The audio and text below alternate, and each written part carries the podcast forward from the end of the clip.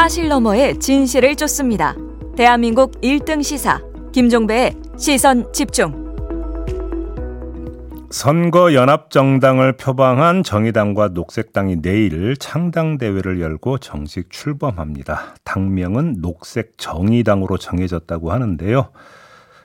자, 김준우 정의당 비대위원장 연결해서 이 문제 그리고 어제 하루 종일 진통을 겪었던 중대재해처벌법 확대 적용 문제 이에 대한 입장 들어보도록 하겠습니다. 나와 계시죠? 네, 안녕하세요. 네. 정의당 비대위원장 임기 마지막 날에 김준우입니다. 네. 그러니까 오늘은 위원장으로 호칭을 하는 게 맞는 거죠? 네, 일단 그렇게 해주십시오. 네. 알 겠습니다. 일단 중대재해처벌법 확대 적용 문제를 두고 어제 이제 하루 종일 국회에서 있었던 장면부터 좀 평가를 듣고 싶은데요. 어떻게 어, 지켜보셨습니까, 위원장님은? 뭐 그래도 그 다행이다. 음. 저희 입장에서는 네. 이렇게 생각을 하고요. 음. 아시피 이제 뭐 이 법이 저희 그 강은미 의원 대표 발의로 돼 있었던 법안이라서 네, 네. 중첩법이요. 그래서 음. 저희로서는 이 유해 관련한 논의를 음. 굉장히 어, 신경 쓰고 볼 수밖에 없었고요. 네. 국회에서도 이제 또 한국노총에서 이제 엄청 국회에 많이 오셨어요. 음. 그래서 같이 이제 기자회견도 하고 네. 이런 네. 일들이 있었는데, 음. 음, 끝으로 이제 원래 이 뭐 사실 대표 발의는 이제 뭐 정의당이 했던 법안이라고 하지만 이게 뭐 정의당의 힘만으로 어, 통과된 법이라고 할 수는 없지 않겠습니까? 네. 유가족 분들이나 시민사회 노동운동 많은 분들의 염원이 담긴 법안이었는데 음. 어제도 이제 의총 과정에서 이 의총장 앞에서 뭐 저희 강은 위원도 있었지만 뭐 김용균 재단의 김미숙 어머니라든가 이한비 PD 아버님이라든가 네 이런 유가족분들도 쭉 다 의총장 앞에 같이 있었거든요. 네네. 그래서 호소드리고 하면서 음. 그리고 뭐 노동계 특히 한국노총까지 포함해서 굉장히 어 그런 그 문제 의식을 가지고 있으면서 그래도 민주당 다수 의원들의 마음을 좀 움직이지 않았나 싶습니다. 음. 근데 또 뭔가 보도를 보면은 그럼에도 불구하고 이후에도 협상을 이어갈 수는 있다 또 이런 보도가 나오는데 이게 가능한 이야기입니까? 네, 뭐 국회에서는 뭐 유감스럽게도 거대 양당의 마음 먹으면 안 음. 되는 일이 없으니까 네. 어, 그런 가능성에 대해서는 물론 있다고 생각을 합니다. 하지만 네, 네. 어, 적어도 지금 이렇게 결정해놓고 총선 직전에 음. 자신들의 입장을 좀 바꾸기에는 네. 어, 곤란하지 않나. 그리고 여론이나 이런 것들도 보면 글쎄요, 일부 언론에서는 뭐, 저 중소기업 어렵다고 이야기를 하면서 좀 음.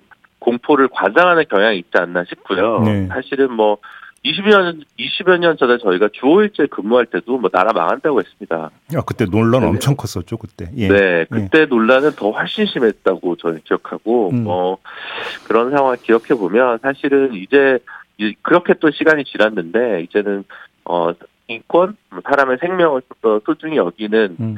어, 사회로 이제 가야 되는데 너무 음. 지체돼서는 곤란하지 않을까 싶습니다. 그럼 그, 그 말씀하셨으니까 이걸 좀 안 여쭤볼 수가 없는데 이게 확대 시행된 지 나흘 만에 끼임 추락 사망 사고가 잇따라 발생을 했어요. 네. 근데 사고가 발생한 두 곳 모두 제대로 된 안전 장치가 없었다라고 하던데. 네. 그래서 이제 보도를 보면 그래서 현장이 패닉 상태다. 또 이런 식으로 보도를 하고 있거든요. 이건 음. 이제 과도한 공포 조장에 내켜 보시는 겁니까? 아, 네. 근데 이제 물론 이제 그런 그 현실적인 반론들 음. 그러니까 어, 각 중소기업에서 이러한 문제들을 어, 처리하기 위해서 필요한 인력을 보강한다거나 음흠. 뭐 교육을 시키는 데 있어서 드는 비용이라든가 이런 부분에서 어느 정도 부담이 없다고 한다면 뭐 네. 뭐 그것은 거짓일 겁니다. 음. 그렇다면 음. 필요한 것은 정부에서 이 법이 제대로 작은 기업들에서 안착할 수 있도록 음. 얼마나 재무적 지원을 하고 우리 사회가 같이 노력을 하느냐. 음. 단순히 작은 기업들한테 책임을 그냥 부과하는 하고 규제를 늘리는 방식이 아니라 어 그렇게 될 수 있도록 지원하는 방안들이 되게 필요하다는 것은 누구나 공감할 것 같고요. 네. 다음으로 이제 그 관련 인력들이 좀 양성되는데 어느 정도 시간이 걸린다. 음. 뭐 이런 현장에서의 목소리에 대해서는 저도 공감하는 바는 있습니다. 네. 근데 그럼 그 문제를 해결하는 방법이 유예인가? 음. 예를 들면 어 전년도에 올해 예산을 짤 때 그러면 이 현장 관리나 뭐 이런 그 현실성을 높이기 위해서 인력을 양성하는 과정과 관련해서 예산을 어느 정도 증, 증액을 하고 그 다음에 이제 이게 유예가 좀 불가피한 거 아니야 이런 얘기를 했다면 음. 어, 여당이나 정부 측의 입장에 대한 최소한의 진정성이라도 제가 느낄 수가 있었을 텐데 네. 예산은 매년 그대로 수준으로 하고 음. 이제 그냥 유예만 해야 된다라고 얘기를 하면 음. 그것은 어, 2년 후에 똑같이 반복되지 않으려는 법이 없어서 저로서는 상당히 의문을 가질 수밖에 없습니다. 마지막으로 이걸 좀 여쭤볼게요. 그러니까 어제 그 여권이 그 제안했다라고 하는 수용했다라고 하는 안이 민주당은 이제 산업안전 보건청 설치였는데 네네. 그걸 산업안전 보건 지원청으로 이름을 바꾸고 네. 기능에 있어서도 단속이나 조사 업무를 덜어내고 예방, 교육에 집중한다. 이런 안이었다고 하는데 이건 어떻게 평가를 하세요? 그러니까 산안청 같은 경우는 어 야당들 입장에서는 이전부터 계속 당론이었다고 생각합니다. 네. 저희 정의당에서도 관련된 음, 법안을 낸 적이 있었던 걸로 알고 있고 음. 민주당에서도 문재인 정부 말미여서 어 그 정부 말미에 그 정부조직법 개편하는 것이 좀 부담스러워서 아마 중간에 유예했던 것 같은데요. 네. 그 산안청에서 핵심이 사실은 지금도 뭐 관련된 본부 음. 성격들은 고용노동부에 있습니다만 결국 이게 좀 더 힘을 받으려면 단순히 어그 중앙 부처에 있는 본부를 청으로 격상시키는 문제가 아니라 예. 조금 더 실효성이 있으려면 그런 그, 그, 말씀하신 대로 조사 인력이 동반돼야 되는데, 예. 조사 인력이 동반돼야 되는 것과 이제 단순 예방 지원하는 것 사이에서는 조직의 규모나 어쨌든 실효성에서 차이가 좀 크다고 보고, 네네네. 네, 네. 네, 그런 면에서, 음, 이러한 안까지 수용 가능하다고 민주당 원내 지도부가 어느 정도 비쳤으니까 이런 얘기가 나오지 않았겠습니까? 음, 음. 그래서 저는 민주당 원내 지도부가 사실은 이게 같이 이 뭐 중첩법을 반대했던 당이 아니라 찬성했던 당입니다. 네네. 그런 당에서 이렇게 왔다 갔다 하는 모습을 보인다는 것이 사실 저로서는 좀 이해가지 않고요. 알겠습니다. 네, 그렇습니다. 좀 다른 문제 좀 여쭤볼게요. 민주당이 네. 아마 전당원 투표를 할것 같습니다. 선거제 네. 문제를 정리하기 위해서. 그래서 음. 전당원 투표에 회부하면 결국은 병립형 회기로 결론 나지 않겠느냐라는 게 거의 모든 어떤 그 전망인데요. 네. 어떻게 평가하십니까? 정의당 입장에서는. 아, 그러니까 사실은 뭐 선거제도에서 비례성이 가장 핵심적인 가치라고 저는 생각을 하고 네. 국회에서 이제 시민들한테 묻자라고 해서 작년에 공론화 조사를 했는데 음. 그 과정에서 병립형은 40%였고요. 음. 네, 더 높은 비례성을 가진 제도 혹은 현행 제도를 유지하자가 52%인가 그랬습니다. 네. 그래서 이런 걸 보면 그리고 이제 권역별이냐 전국 단위냐도 어, 전국 단위가 다수를 차지했어요. 그 음. 공론 과정에서 네. 이런 국회가 예산을 들인 과정 있었는데 이런 점을 수용하지 않고 어 다른 결론을 치닫는다 그렇다면 그리고 그그 그 다른 결론이 민주당이 택했던 당론 혹은 대선 공약이랑 또 부합하지 않는다 음. 이렇다고 봤을 때는 그러한 결정은 어 정치 철학보다는 좀 짧은 시기에 당리당략에 의존한 네. 판단이 아니지 않을까 저는 그렇게 보고 있습니다. 근데 뭐 그 만약에 정말로 병립형으로 회귀하면 선거 연합 정쟁인 녹색 정의당은 어떻게 되는 겁니까? 아, 저희는 사실 뭐 어떠한 선거 제도이든 간에 네. 현재 입장에서는 스스로 지지율을 높이고 시민분들한테 설득력을 더 음. 높이는 것이 우선 과제고요. 예. 선거제도 자체는 지금 그 저희의 총선 전략 때문에 생겨나는 문제가 아니라 음. 이게 지금 뭐 대의민주주의나 다당제 민주주의, 뭐 다양성 이 모든 점에 봤을 때 퇴행으로 보일 수 있다는 점에서 네. 퇴행이라는 점에서 저희가 우려가 깊은 거죠. 음. 그나저나 그 다른 신당들 그러니까 특히 그 그러니까 준연동형을 전제로 해서 네. 그러니까 뭐 활로를 모색을 했던 소수 정당들 있지 않습니까? 근데 만약에 네네네. 병립형으로 회계하면 이 소수 정당들은 그러니까 바로 그러니까 타격을 입게 되는 거 아닌가요? 네, 그렇죠. 어쨌든 지금 현재 체제에서는 어 준연동형이 아니라 병립형으로 하게 될 경우에는 네. 어 3당 이하는 언제나 피해를 많이 보는 것이고요. 음. 그리고 어 1당이 조금 더 훨씬 많은 의석을 가져간다고 저는 생각하거든요. 예. 적어도 지난 총선을 기준으로 보면 국민의힘 같은 경우는 만들 때나 안 만들 때나 뭐 한두 석 차이였거든요. 그 피해를 본 건 그 당시에는 안철수 대표의 국민의당이랑 이제 민주 어, 열린민주당 그리고 네. 정의당이 피해자였는데 네. 그런 점에서 봤을 때 어, 국민의힘은 어, 병리평으로 돌아가려고 하는 걸 보니 어 1등할 자신이 있어서인가라는 그때 제가 봤을 때는 오히려 아, 민주당이요 민주당 아니요 국민의힘이요. 어. 국민의힘이 저는 왜 병립형으로 돌아가려고 하는지를 잘 모르겠다는 겁니다. 민주당은 오히려 일당을 자신하니까 더 많은 의석을 차지하기 위해 그런 건 아닌가라는 의구심이 들거든요. 국민의힘도 일당을, 일당을 자신하니까 그런 거 아니겠습니까? 아니, 그러니까요. 저는 그 부분이 의외라는 겁니다. 그래서 이게 사실은 현재 선거 제도가 네. 양당 크게 보면 양당이 독식하는 구조지만 음. 소선거구 비율이 워낙 높기 때문에 더 자세히 뜯어보면 네. 어, 일당이 더 훨씬 이득을 많이 차지하는 구조거든요. 예, 예. 네, 그런 점에서 봤을 때 일당이 되게 어렵다고 판단한다면 음. 오히려 어, 비례성 높은 선거제도를 채택하는 것이 음. 위험을 리스크를 해지하는 방법일 텐데 우리나라의 이당이 될 거라는 가능성들을 늘 배제하고 이렇게 좀 어, 전부 아니면 어, 오로 라스팅의 전략을 많이들 택하시는 것 같아요. 마지막으로 요걸 좀 여쭤볼게요. 정의당이 비례대표 2년 순환제를 결정을 했습니다. 비례대표가 되면은 2년만 하고 이제 물러나고 다음 순번 후보자한테 이제 비례대표 의원직을 넘기는 방안인데 네네네. 그 뒤에 비판이 쏟아졌습니다, 사실. 아, 네네. 위원장님 배부르십니까? 아니요. 비, 아니 왜 왜 이런 왜 이런 결정을 하셨어요, 근데? 아, 저희는 사실은 민주노동당 시절부터 계속 토론했던 과제였어요. 오. 네, 그리고 녹색당 같은 경우는 뭐 2016년에 이걸 당론으로 채택한 적도 있고요. 음. 그러니까 많은 정치학자분들이 저희 내부의 혁신 방안으로 한 번씩 얘기를 하셨던 얘기거든요. 어, 정치학자들이? 네네네. 음. 뭐 가끔 나오시는 김은철 교수님 이런 분들도 다 얘기하셨던 것들이고. 예. 그래서 이제 저희가 내부에서 이제 한번 치열하게 토론을 해보고 시민 여론조사도 사실은 해봤습니다. 음. ARS 시민 여론조사를 했더니 아, 51대 49인가 이 정도가 나왔어요. 어 그래요? 음. 찬성이 51로 나왔습니다. 음. 유권자 대상으로 한 거고요. 저희 음. 당원 대상으로 했던 게 아닙니다. 네, 네, 네. 그래서 제 생각은 그런 거였습니다. 이거 토론해 볼 만 하지 않냐. 근데 왜 어, 그러면 어, 장혜영 의원 같은 이렇게 이제 뭔가 강하게 비판을 했을까요? 당내에서 모든 의견에 있어서 저희가 그 아까 했지만 시민 여론 조사도 50대 50에 가깝지 않습니까? 네. 그러니까 당내 여론도 갈렸거든요. 말하자면. 음, 음, 음. 그래서 이제 저는 그 저희 전국위원회라는 최, 최종적 대의 기구에서 결정을 한 거고 음. 그때 장혜영 의원이 반대하셨어요. 음. 네, 그런 부분이 있었는데, 근데 저는 이제 이렇게 생각한 거죠. 예를 들면, 어, 노동 전문가를 저희가 왔어요. 네. 그래서 비례를 하는데, 상임위를 환경노동위원회를 4년을 못 합니다. 음.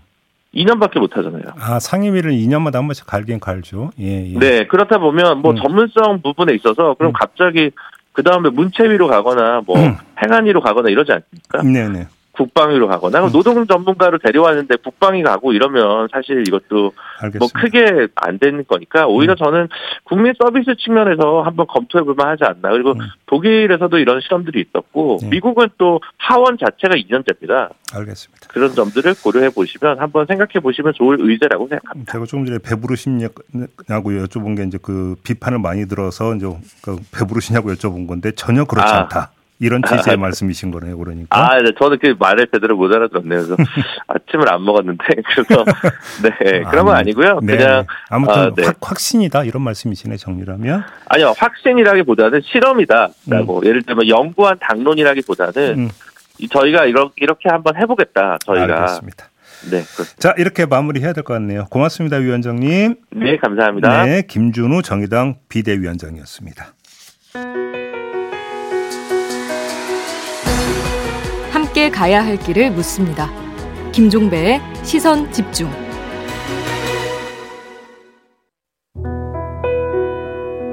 (12구) 참사 기억과 기록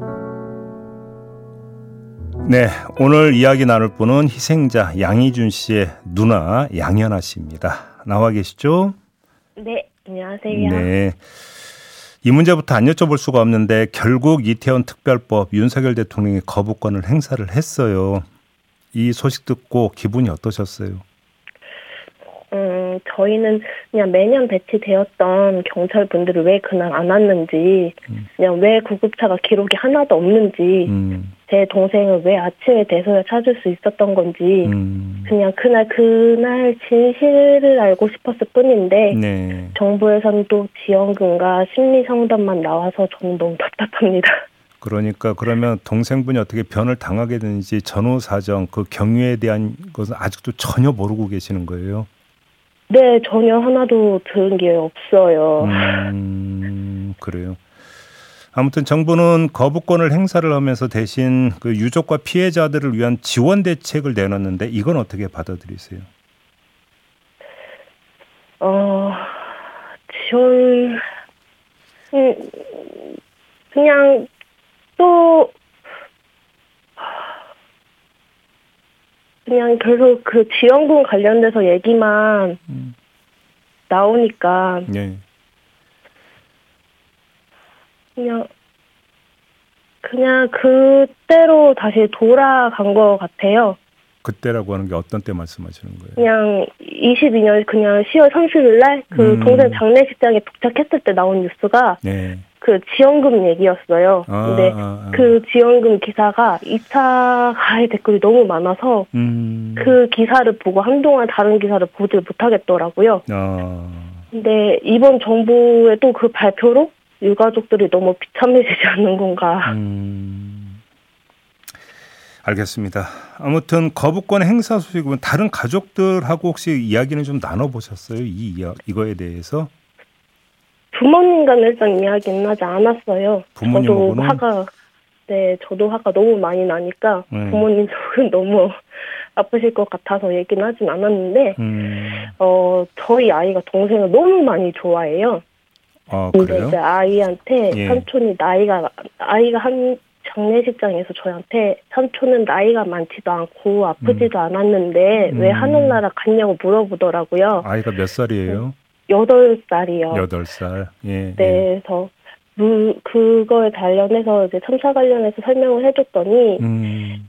이제 이해를 하고 이제 최근에 거부권 관련해서도 아이한테 삼촌이 사고가 났는 사고가 났는데 왜 사고가 났는지는 우리는 알아야 돼. 음. 근데 대통령님께 알고 싶다고 요청을 했는데 들어주지 들어주시지 않으셨어라고 말을 해줬더니 네. 제 아이가 대통령님 빨리 만나러 가자고 어. 알아야 되는 거 왜 안 가르쳐 주냐고 하면서 화를 내더라고요. 여덟 살 아이가 네 여덟 살 아이도 아는 걸 몰라주시는지. 그래서 대통령님 만나러 가자고 아이가 그렇게 얘기했을 때는 그래서 뭐라고 답을 하셨어요? 만나주지도 않으셔. 만나달라고 얘기를 했는데도 만나주시지도 음. 않으셔라고 대답을 음. 해줬어요. 알겠습니다. 그 희준 씨가 조카를 그렇게 예뻐했다면서요? 네, 희준이가 덩치가 엄청 큰데 조카들 오면 밤을 땀 뻘뻘 흘리면서 조카들 놀아주고 어. 매번 누나한테 돈 없어 용돈 좀 줘 하면서 조카들 데리고 나가면 양손 가득히 들고 오고 음. 아이들이 삼촌을 너무너무 보고 싶어 하니까 음. 크리스마스 때는 산타 할아버지한테 삼촌 달라고 하면 음. 삼촌이 방이 다시 있을까라고 물어보더라고요. 아이고. 그리고 이제는 친정 가면 삼촌 방 문 열어서 삼촌이 있나 확인하고 사진 영정 사진 보고 영정 사진에 인사하고 음. 그러더라고요. 아이들이 지금도 많이 찾네요 삼촌을. 네 삼촌 너무 많이 좋아해서. 그렇구나. 이 동생 어떤 존재였어요? 어, 부모님한테는 진짜 철없는 아이인데 가장 의지되는 아들이었고 음. 저희한테는 그냥 착하고 마냥 어린 막둥이 음. 남동생. 막내. 음. 네, 등치는 엄청 큰데 네. 나이 차가 있다 보니까 네. 엄청 여렸어요. 어. 그리고 저희한테는 그냥 일상에 희준이가 꼭 있었고 음. 어릴 때도 같이 했고 결혼하고 나서도 매일 연락도 하고 저희는 이제 동생에게 아들 아들 이렇게 부르면서 아 동생인데 아들이라고 불렀어요. 네 음. 아들 아들이라고 부르고 다니는 동생이었어요. 음 희준 씨가 그 사회복지 쪽을 그러니까 계속 공부를 했었다면서요.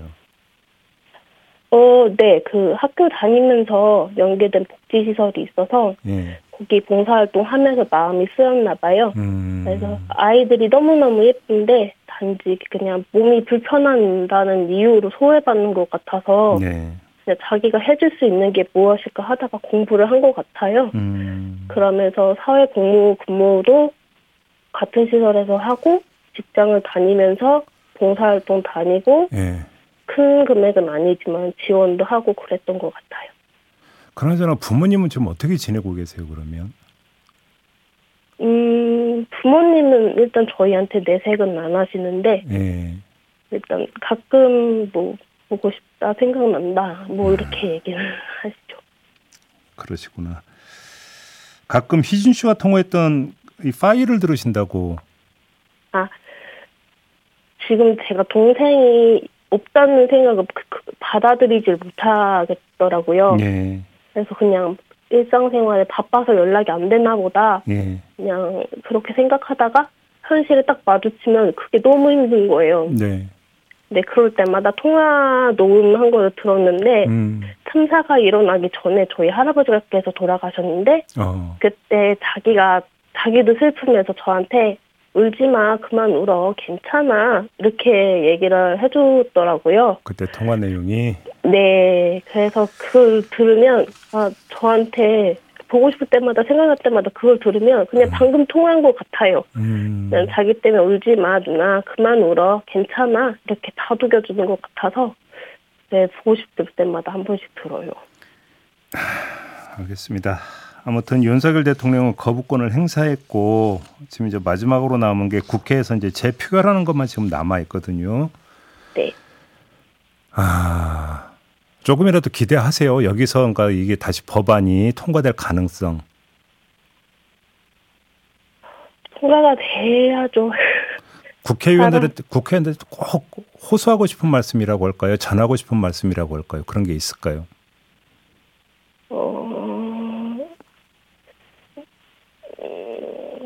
저는 일단은 방송을 통해서 말씀드리고 싶은 건 음. 그동이 대통령님이 자식이 없어서 유가족들의 마음을 모르실 거라는 얘기가 많았어요. 아, 예. 근데 그럼 자식을 잃은 부모님을 지켜보는 남은 형제의 마음은 알아주셨으면 좋겠다 생각이 들어요. 네. 동생에게 네. 그 시간에 연락 한번 해볼 걸 집에 있으라고 할 걸 하는 그 저희는 끝없는 자책도 하고 음. 그리고 같이 있어주지 못해 미안하기도 한 안타까운 마음이 있는데 음. 그런데도 한켠엔 슬퍼하시는 부모님 보면 먼저 간 동생이 너무 믿고 싫기도 하거든요.